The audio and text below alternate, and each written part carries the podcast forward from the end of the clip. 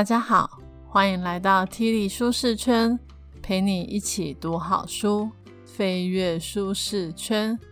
今天要聊的这本书是我在好几年前就看过的一本书，叫做《凝视死亡》。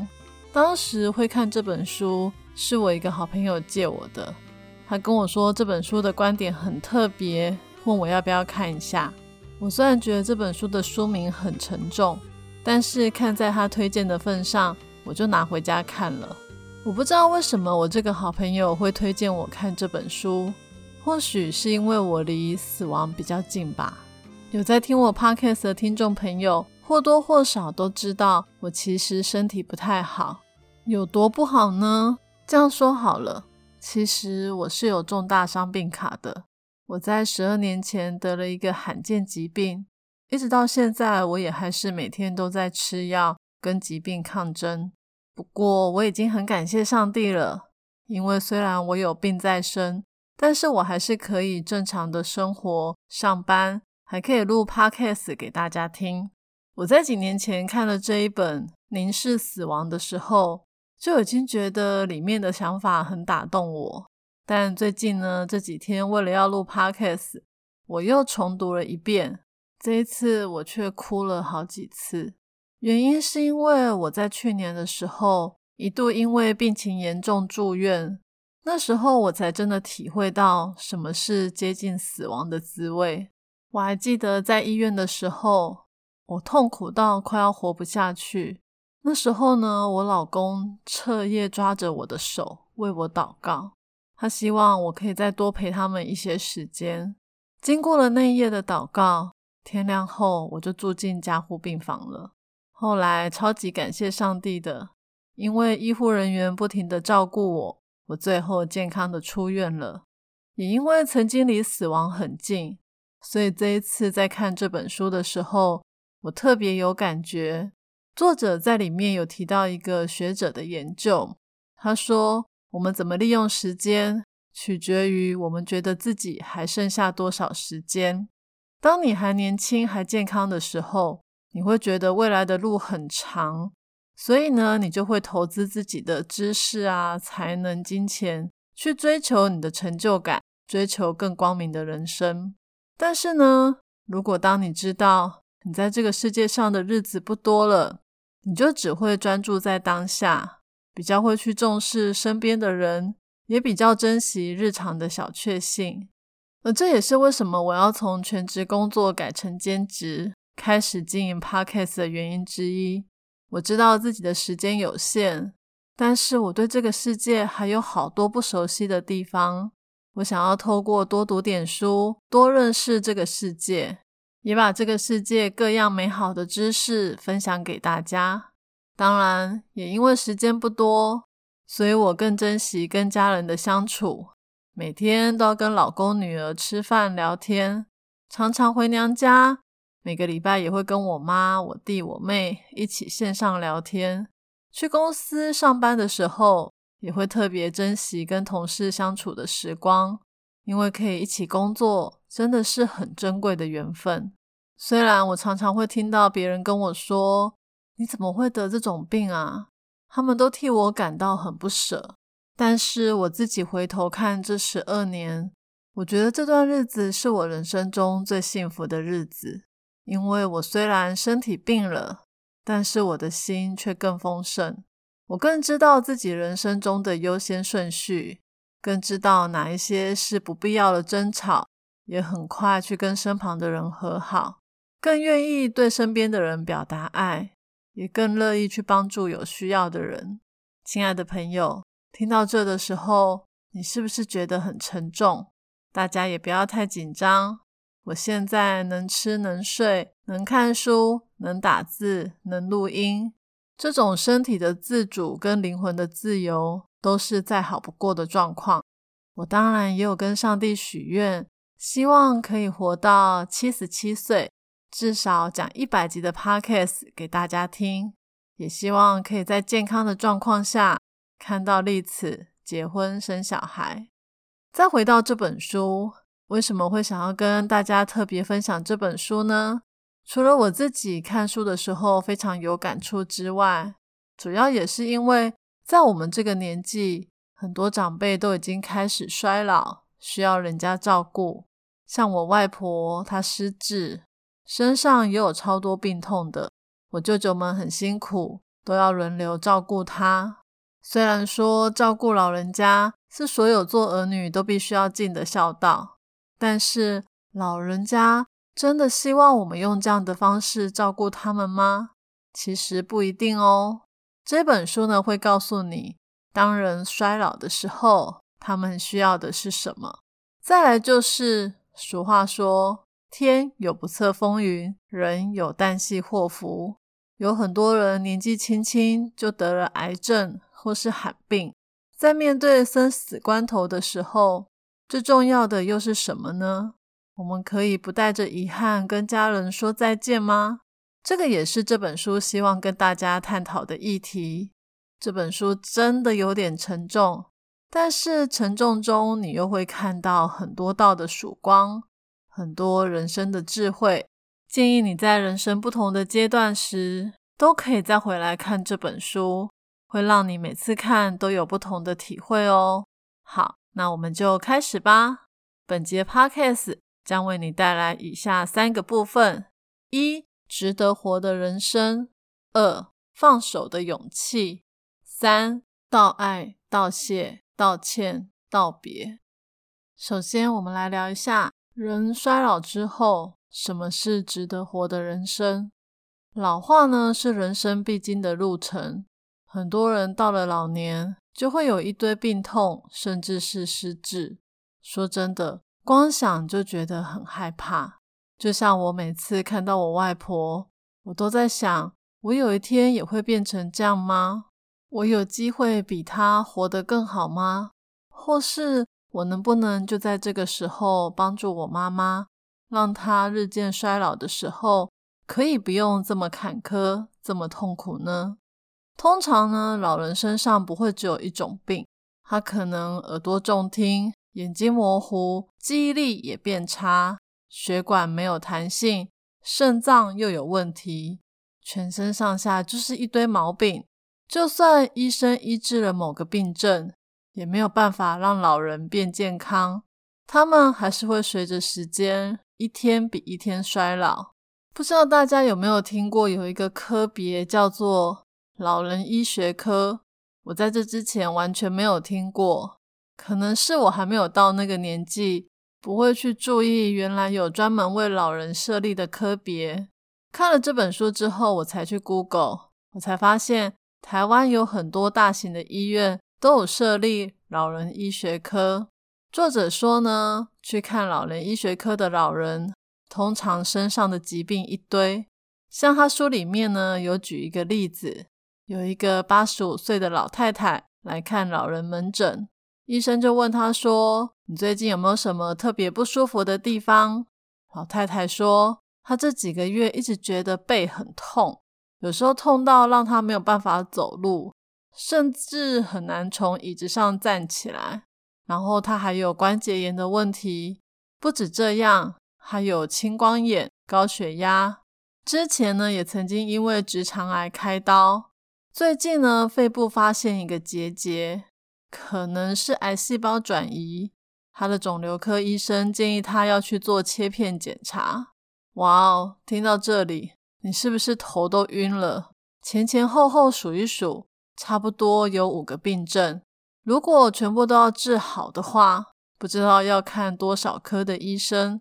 但是呢，这个老人门诊的医生听完了以后，反而是问老太太生活的作息跟细节，像是每天几点起床，每餐吃什么，早上到晚上各个时段会做哪些事。然后呢，他请老婆婆坐在检查台上面，帮他量血压，看看他的眼睛。耳朵、嘴巴，再用听诊器听他的心跳、肺部的声音，还看了一下他的双手，问他说：“你的指甲修得很整齐，是自己剪的还是别人剪的？”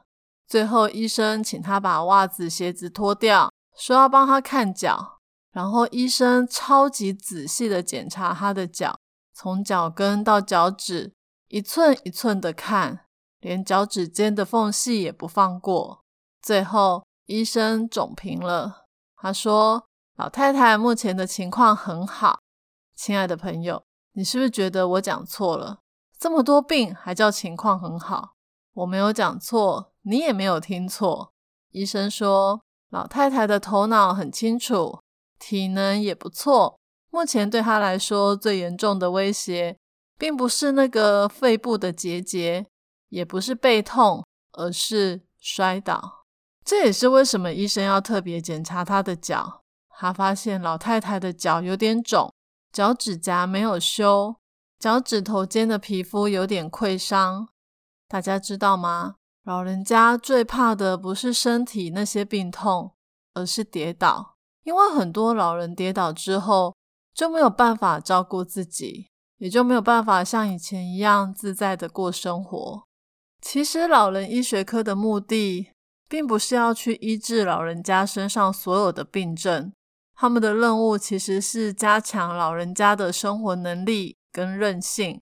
也就是说。即便我们已经老到身上有超级多的病痛，但是我们还是希望可以过自己想过的生活，像是出门逛街、到餐厅跟家人朋友聚餐，而不是痛苦到走不了，只能躺在床上，做任何事都要靠别人来帮你。简单说，老人医学科就是要帮助老人们过着有尊严的生活，减轻疾病的折磨。让老人家有足够的体力参与各样的活动，所以呢，老人家最怕的就是脚受伤不能走路。一旦不能走路，就要坐轮椅，躺在床上，这样你所有的行动都会受到限制。所以建议大家在年轻的时候就要好好锻炼腿部的肌力，或者是帮助家中还能走路的长辈多多锻炼肌力。只要他们可以走，不止可以拥有身体的自主权，还可以拥有生命的自主权哦。讲到这，大家可能觉得有点奇怪：有身体的自主权，才能拥有生命的自主权。这个呢，也是我接下来想要跟大家聊的老人生活。不知道大家有没有去养老院探望过老人的经验？我有过两次，一次是我爸爸。一次是我老公的外婆，这两次的经验都让我印象非常深刻。我爸爸因为糖尿病的关系，后来心脏衰竭，我妈一个人没有办法照顾他，就把他送到我家附近的疗养院。但是呢，我妈每天都会去那边看他，送好吃的东西给他。我第一次去看我爸的时候。他住在一间三人房，中间的床位就很像是医院的病床，那里的灯光很暗，没有任何的生气。我去的时候，病房只有我爸一个人，其他的人好像都去参加疗养院里面的活动。我爸坐在病床旁边，看到我来，他先是高兴，后来就哭了起来。他哭着跟我说：“还好。”小孩都大了，不然万一走了就会有遗憾。说真的，我当时听不太懂他的话，但是我可以感受到他心里很害怕、很孤单、很不希望我们把他放在这里。但是我们又能够怎么样呢？他在那里，有人二十四小时看着他，又安全又有医疗的照护，而且院方也安排了很多活动。别的病人在这里好像都很自在，我们心想他只是刚去不适应，久了应该就没事了。后来我发现不是只有我爸爸这样，我老公的外婆在养老院的时候，一样也是一个人躲在病床上，很不开心。而这本书的作者在书里面也提到超多养老院的老人家，每个都郁郁寡欢，甚至有人说。我只是失去身体的自主权，为什么我同时也失去生命的自主权呢？其实大家想一想，养老院跟监狱有很多相像的地方哦，他们都是属于与世隔绝的权控机构。首先，他们日常所有的活动都是在同一个地方进行的，而且监管者都一样。这边讲监管者好像有点残酷，其实就是医疗人员跟看顾他们的人。再来就是他们日常的活动都要跟一大堆人一起做，而且是做一样的事。第三个是所有的活动都有严谨的时间表，一个活动做完，接着就是下一个活动。这一系列的活动呢，都是由一群管理者制定实施的。就像我刚刚说。养老院的布告栏会写每天几点到几点要干什么，看起来好像很有趣，也让大家自由参加。但是那都是别人安排的，不是你想怎样就可以怎样。最后一个也是所有的活动都是为了要让管理者好管理，以达到他们的目的，就是照顾老人家，让他们安全平稳的过日子。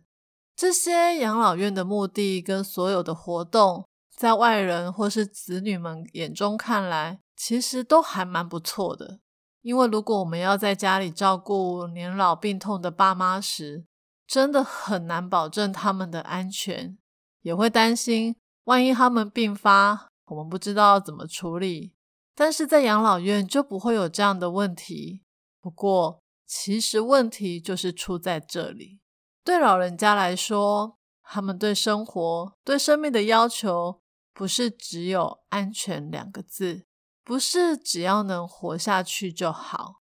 其实换个角度想想，当你住进养老院的时候，你被迫要跟别人一起住，你的隐私在哪里？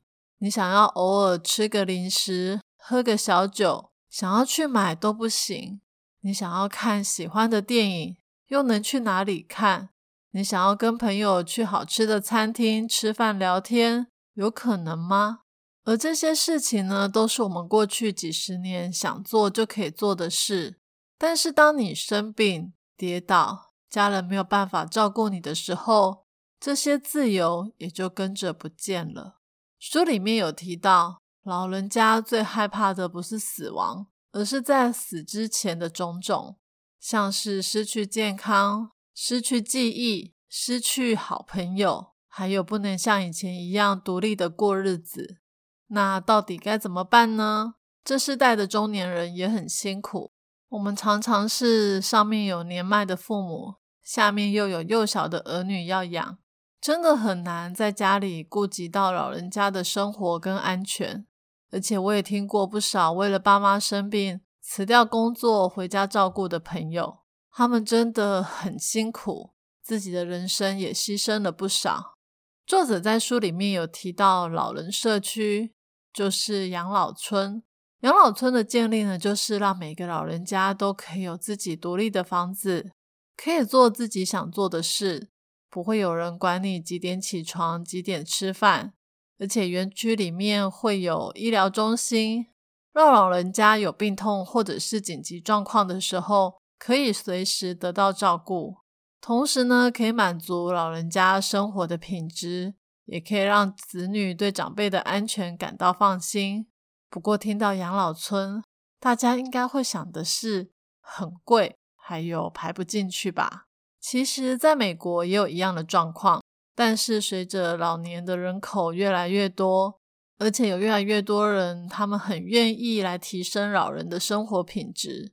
所以有越来越多的平价的老人社区出现，政府也会提供补助。在台湾也有这样的趋势。而这本书的作者，他其实呢是想要让大家理解老人的视角还有想法，也希望我们在选择如何照顾年迈的父母时，一定要为他们的尊严着想，因为有很多长辈为了担心连累子女。会把生活的自主权完全交给子女决定，但其实他们是很不开心的。我想每个人都希望老有所终。不管如何，在生命的最后一段路，我们都还是希望可以拥有美好的回忆，不是吗？接着第二个部分，我们要来聊的是，当生了重病之后，何时要放手？这边要谈的就是放手的勇气。大家知道吗？因为现在医疗越来越发达，就算是得了癌症，在确诊之后，经过治疗，还是可以一直维系生命。像是肿瘤可以用手术切除，再长出来就再切，或者是用化疗来杀死癌细胞。假如病人不能够吃东西，那就用鼻胃管灌食。总而言之，就是兵来将挡。水来土淹，医生呢，不管怎么样，都可以有办法来应付。也就是说，医疗的干预其实是永无止境的。在这本书里有提到一个故事，让我印象蛮深刻的。有一个才三十四岁的孕妇，叫做莎莉，她在怀孕三十九周的时候，突然发现她得了肺癌。她没有抽烟，也没有跟有抽烟的人住在一起，却得了肺癌。最重要的是，她才三十四岁，正要生下第一个宝宝。后来呢，医生马上帮她生产，然后呢，大家在一起讨论怎么样来治疗他的癌症。哇哦，莎莉这么年轻，又有一个刚出生的宝宝，想当然了。他的家人一定会希望他积极治疗，好好的活下去。但是检查发现他是肺癌末期，癌细胞已经扩散到很多地方了。这个时候已经没有办法靠手术来治疗，只能靠化疗或是标靶治疗。不过，就算接受化疗，其实也只能延长一年的生命。通常呢，这种。治疗之后还剩下多少寿命的事实，真的是非常的残酷。通常医生也不太敢把真实的状况告诉病人，因为医生的预估不一定正确。我们应该都看过很多报道，说有医生说病人只剩没几个月的生命，结果那个病人居然多活了十几年。所以医生也不敢笃定说治疗之后还能活多久。再来就是，也不是所有的医生都可以毫无怜悯之心的来宣告病人的死期，他们也会很害怕病人跟家属崩溃的反应。在莎莉这个故事里面呢，她为了刚出生的宝宝做了非常积极的治疗，她不止化疗，也用了标靶药物。但是可怕的是，这些东西不止对她没有效。还让他的身体出现了很多副作用，像是起红疹啊、过敏、胸部积水、肚子绞痛、常常拉肚子。不过呢，为了要多活一些日子，多陪伴自己的宝宝，莎莉都忍过来了。几个月下来，她好像老了十几岁，虚弱到只能够坐轮椅。听到这个故事，真的超级难过的。但是。死亡就是这么残酷。虽然莎莉的意志很坚定，充满了斗志，但是也没办法影响身体任何的进展。在这个故事里面呢，手术并不能让莎莉得到她真正想要的，也就是健康的人生。在这个过程里面，他只是在追求一个幻想，而这个幻想却让他踏上了一条很漫长又很痛苦的。死亡之路，其实有很多癌末或者是躺在加护病房的病人，他们都知道自己的生命快要结束了，但是心理上通常还没有准备好，不知道要怎么样走完这最后一程。而且不止病人这样，家属跟医生也是，大家都不敢轻言放弃，感觉要说放弃是一件非常残忍的事。不过，回到作者写这本书的目的，他其实是要告诉我们，面对死亡，我们必须要谦卑。死亡不代表谁失败了，死亡是正常的，也是自然界的定律。而最可怕的是，虽然我们都知道这些道理，但是我们却不敢面对死亡的真面目。所以，作者是想要告诉我们。面对死亡，其实有更好的做法，只是我们常常视而不见。我们再来聊聊重病医疗这件事。作者有谈到，不管医生能给病人什么，治疗一定会带来风险跟牺牲。就像化疗不止杀死了癌细胞，也杀死了好的细胞。不过呢，这么做的前提，如果是为了让病人完成更远大的人生目标，那这样的医疗才是有意义的，才值得大家辛苦的对抗。如果说为了要活下去而遭受到极大的痛苦，假设真的可以多活十几二十年，那当然要努力。但通常医生不敢告诉你的是，就算你做了这些治疗，顶多也只能再多活一两年而已。而这一两年，你可能要非常辛苦的活着。那你愿意吗？如果是我的话，我不愿意。我宁愿没有痛苦的走完这一条路。所以接下来我要跟你们介绍的就是安宁照护。我想大家多多少少都有听过安宁照护。我也曾经去安宁病房探视过一个朋友，他身上有两种癌症，吃了不少苦。我去安宁病房看他的时候，他精神很好，跟我们有说有笑的。那个病房很温馨，我到现在都还一直记得。我知道。我可能不一定能够再见到他，所以我把握了最后的机会，跟他说了很多话。后来他走了，我知道他现在在天堂过得很好。其实呢，标准的医疗跟安宁的照护，他们的差别并不是在有没有治疗，而是优先的顺序考量不一样。安宁照护最主要的任务呢，是帮助病人对抗心里面各种的焦虑。像是死亡的焦虑、害怕痛苦的焦虑、担心你所爱的人的焦虑，还有财务的焦虑等等。病人会担心的事很多，但也都很真实，因为那些是真的一定会碰到的问题。再来就是病人在末期的时候，身体通常会有很多的病痛，让他们觉得痛不欲生。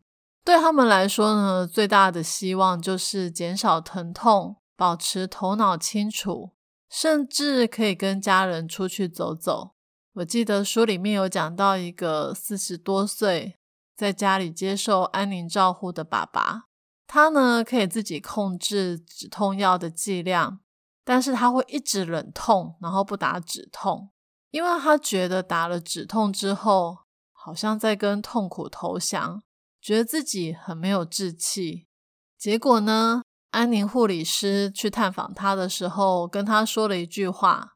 他说：“在剧痛之下，你要怎么享受跟太太、孩子相处的时光呢？”他才突然惊觉，这个阶段最重要的是跟家人相处，而不是抵抗病魔。如果是我的话，一定每天打止痛，打好打满。因为我超级怕痛的。不过呢，大家也不要觉得安宁照护好像是非常消极的做法。美国有做过一个研究，有两组末期的病人，一组呢接受积极的医疗，一组呢拒绝抢救，而且多半接受安宁的照护。后来发现，接受安宁照护的这一组，他们所受的痛苦比较少，活动力也比较好。重点是。他们还活了比较长的时间，诶例如有胰脏癌的病人，平均多活了三周；肺癌的病人多活了六周。哇哦，这真的是不执着于求生的人，反而活得更久。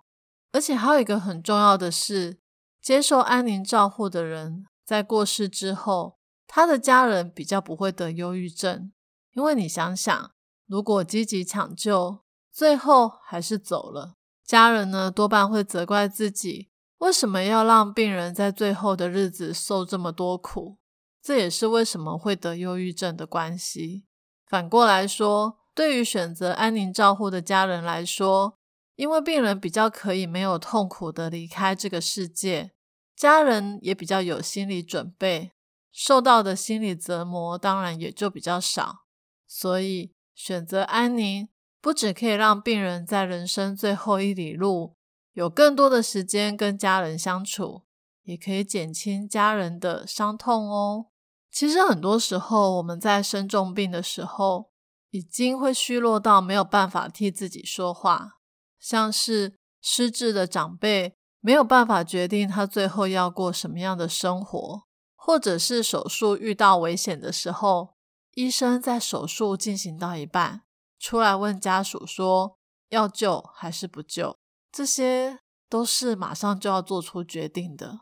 所以呢，建议大家可以趁长辈还清醒的时候就跟他讲好，万一遇到这些状况的时候应该怎么办。书里面有提到一个例子，有一个女人，她的爸爸得了癌症，在进手术房的前一天，她问她爸爸说：“万一手术有问题，你会希望我怎么做？”她爸爸说：“如果手术后我还是可以吃冰淇淋、看足球赛，那就救我；如果不行，就放弃。”后来手术真的遇到问题，医生跑出来问家属。那个女儿就问医生说：“我爸动了这个手术，还可以吃冰淇淋、看足球赛吗？”医生说：“可以。”后来就救了。结果这个爸爸开心的多活了好几年。最后想跟大家聊聊生命的最后阶段，我们要把握时间，道爱、道谢、道歉、道别。有时候想想，可以老死或是病死。也不是一件坏事，因为如果是像意外那种突然就离世了，我们一定会有很多的后悔，后悔没有机会跟对方道歉道爱，这种遗憾常常会留在心里很久很久。我记得有一次，我有个朋友，他问起我的病，我就跟他说我的病现在怎样怎样。后来呢，他安慰我的方式居然是：你也不要太难过。生死这种事很难讲，说不定哪一天我发生意外，比你还要早走呢。我当时听了，真的不知道该说什么。不过这样想一想，好像也没有错。我至少知道自己的日子有限，所以可以把握时间，跟家人相处，做自己想要做的事。作者在书里面有提到一个“临终者”的角色这个名词，他说。当一个人生命即将要走到尽头的时候，会想要跟人家分享他的回忆、他的过去、他人生的体验，也会想要去解决过去跟别人的恩怨，也会在意自己死之后能够留下什么，会想要跟上帝和好，也会希望亲朋好友不要太悲伤。大家呢都会希望由自己来写完人生的最后一个篇章。这个临终者的角色，对于死去的人跟对于活着的人都很重要。如果我们因为迟钝或者是忽略，而没有让即将要死亡的人完成这样的角色，会让人家感到非常的遗憾。作者呢，在里面有提到另外一个故事，他女儿的钢琴老师得了癌症，他在治疗失败之后，选择了安宁照护，决定要让自己接下来的每一天都尽量好好的度过。安宁护理师问他说：“对你来说，现在最重要的是什么？”那个钢琴老师说：“他想要再教学生钢琴，所以呢。”在跟安宁护理师讨论之后，他真的实现了他的愿望，可以再帮学生上课。虽然每次上课之前都要跟护理师讨论要怎么用药，因为不可以打太多的止痛，会让他没有精神上课；也不能打太少的止痛，不然会痛到没有办法上课。虽然辛苦，但是这个老师。还是把握了人生最后的时间，跟朋友好好道别，跟学生好好说话。他在接受了安宁照护后，六个礼拜就离开人世了。这个期间呢，他不止帮很多学生上课，还办了两场告别音乐会。那些被他教过的学生，都从美国各个地方来到他家的客厅，为他演奏世界名曲。大家应该可以想象那个画面有多么的温馨感人。作者还提到，音乐会的最后，他的钢琴老师在作者的女儿耳边说：“宝贝，你是最特别的。”这个爱的话语就这样留在这个孩子的心里，这真的是非常完美的道爱、道谢、道歉、道别。我想，如果每个人可以在最后的路程的时候，跟所爱的人道爱、道歉、道谢、道别，这也算是给自己跟所爱的人一件非常珍贵的礼物。但是，我也希望不是只有在最后的路程才给自己跟所爱的人这份礼物。我们平常就可以常常道爱、道谢、道歉，这样子将来道别的时候也就不会有这么多的遗憾。你说是吗？今天的说书就说到这里。最后来讲一下看完这本书的感想。这本书虽然很沉重，看了会哭，但哭过之后又会让你更珍惜现在所拥有的一切。真的是一本超级发人省思的好书。今天我要送给大家的三个知识礼物，分别是：一、当年华渐渐老去的时候，我们还是可以拥有身体跟灵魂的自由；二、对末期病人来说，减少病痛、与家人朋友相处，才是他们最在乎的事；三、平常就要多多。道爱、道谢、道歉，这会让你的生命活得更丰盛哦。我已经把今天所有的重点内容都放在我的部落格 Podcast 的说明栏有连结哦。这一集的题目是：听完了这本书之后，你对衰老跟死亡有没有更不一样的看法呢？欢迎你留言跟我分享你的看法。愿上帝帮助我们在人生的最后旅途上。可以有尊严的活着，可以清楚的知道生命中的优先顺序，并且勇敢的做决定，也勇敢的采取行动，让自己无悔，也让家人没有遗憾。体力舒适圈，一周一本好书，我们下周见，拜拜。